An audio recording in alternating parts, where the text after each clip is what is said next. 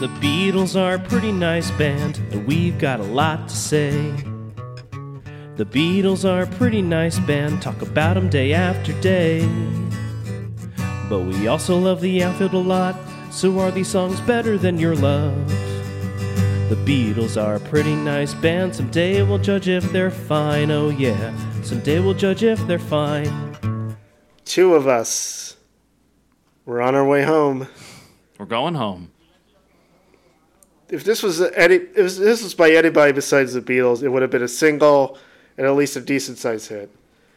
This is an easy breezy tune with a fun, bouncy, but not a distracting way bass. John Paul's vocals melding into one in such close fashion for the last time. It was consciously about Paul and Linda, but subconsciously about Paul and John. It works for me in a way, you know, it's about a romantic partner or a creative partner or person you're thickest thieves with. This is a top 10 Beatles song for me, for personal reasons. This is the first song I put on the first mix I made for my wife when we started dating. So I just every time I hear this song, it just brings me back to the beginning of a relationship and that. So it's very nice that now when I've like doing research for this song, I learned that it's like, okay, it's not about something that I didn't think it was. Yeah, that's the worst. That's the worst. It's like, oh, this is a love song. No, it's not. It's honey, like, our marriage is a sham. It's like people who think like... we're out of milk. Yeah. It's like people who think like Wonderful Tonight is a love song when it's really not by Eric Clapton. But yeah, this is... like, oh, sorry. Get dressed already. Let's go. Basically. Oh, babe, you were so drunk at that party. You were wonderful. You didn't embarrass yourself at all. Anyway, yeah, this is an easy breezy song. I love the guitar line in it that just kind of runs throughout the whole song. The harmonies are beautiful. John and Paul working together, you know, melding their voices is like just a perfect way to like encapsulate the relationship. And, you know, if this is going to be the end, you know, they ended it well. It was fun getting to see them perform this song on the Get Back film when they were kind of like jokingly like singing it through their teeth. Right. That was one of the funnier things of that movie. I love this song. Can't get enough of it. The naked version's great. Don't love John introducing it on the Let It Be album because it makes no effing sense. But, you know. Again, he was on heroin, so... The opening song on the Beatles' final album, it was the opening song on Let It Be. Correct. Not on Naked, no. Yeah. Two of Us was written by Paul about his fondness for getting deliberately lost in the country with his future wife, the lovely Linda. He said, one of the great things about Linda was that while I was driving and going, oh my God, I think I'm lost, she'd simply say, great. She loved getting lost. And she pointed out to me quite rightly that there would always be a sign somewhere saying London, so we'd just follow that. One day we went out into the countryside and found a little wood that looked as if it might be a good place for a walk. I parked the car. There's a photograph of me in the Aston Martin, because he's James Bond. Of course. Sitting with the driver's door open and my feet out. I've got my guitar. That's me writing Two of Us. During the Let It Be sessions, as you just said, Paul and John sometimes shared the same microphone to sing the song as captured in the 1970 film. Indeed, the middle sections contain likely references to their relationship, with both acutely aware that their time as members of the Beatles was drawing to a close. And I remember in the documentary, I forget who, it was Paul or John, he said people will think the song is about the two of them. And they're right. Mm. Paul said lying behind the phrase we're on our way home is less the literal sense of going back to London, but more about trying to get in touch with the people we once were. The postcard sending does have a very literal feel, though. Whenever Linda and I went away, we would buy lots of postcards and send them to all our friends. John was also a great postcard sender, so you'd get some great stuff from him. I'm trying to remember if I ever sent a postcard in my life. I've sent postcards. I actually have like a postcard behind me right now. Oh.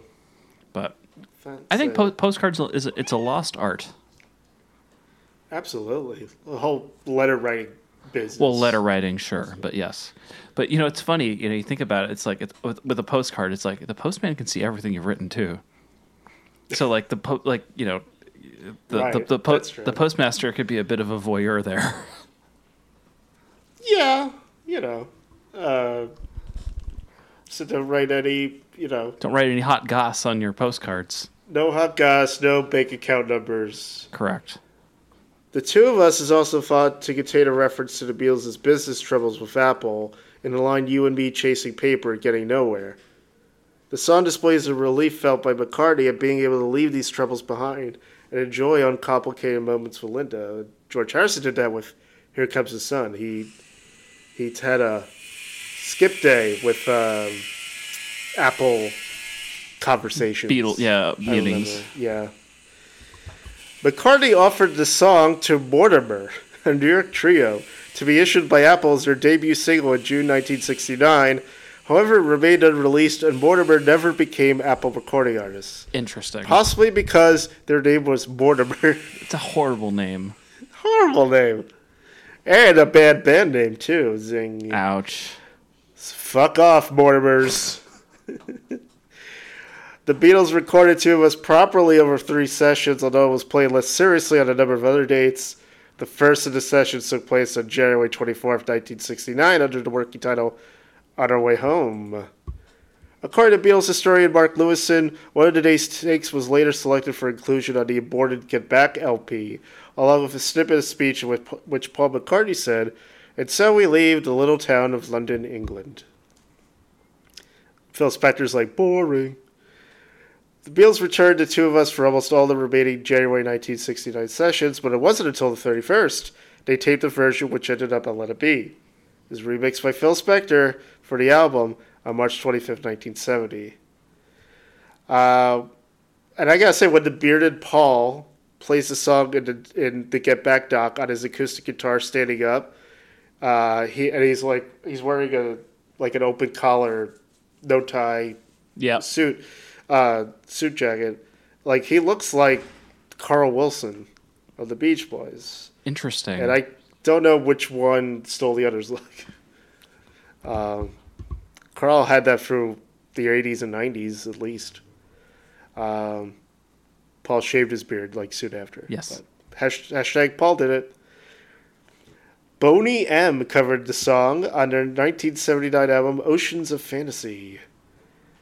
Amy Mann and Michael Penn covered Two of Us as part of the soundtrack for I Am Sam.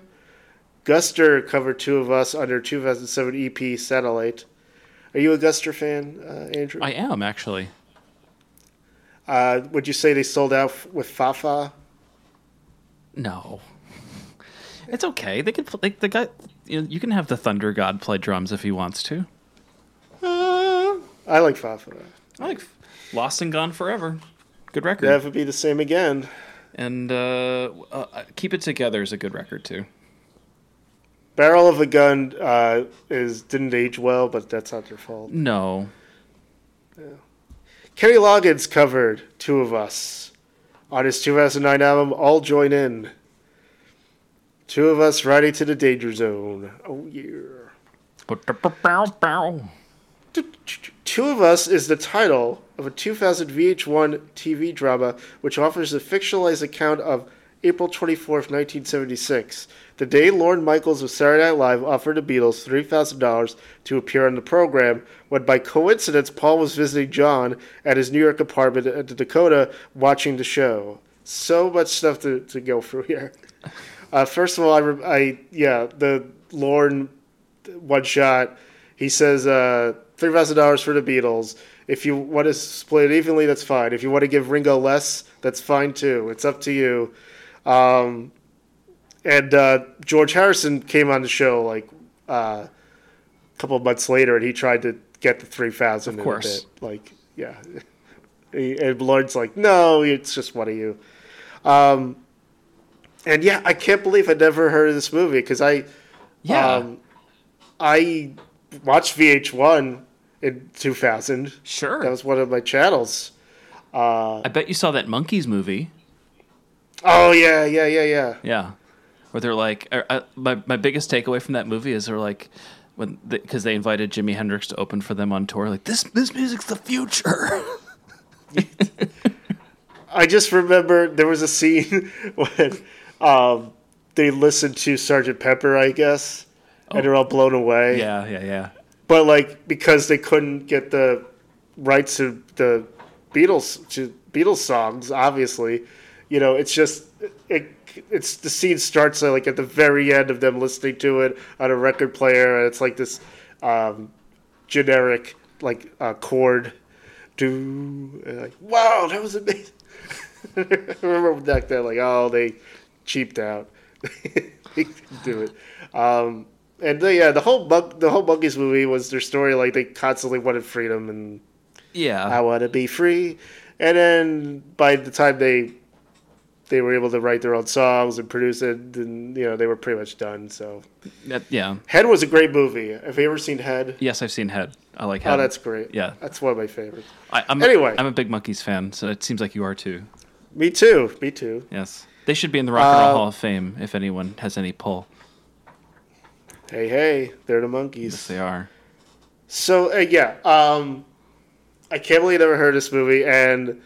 we should watch this. Yeah, it is on YouTube. It is? Split in 9 parts. Jared Harris plays John Lennon. I mean, come on. Lade Price? That's amazing. Maybe this is a live stream event we need to do. Maybe. Aidan Quinn as Paul McCartney.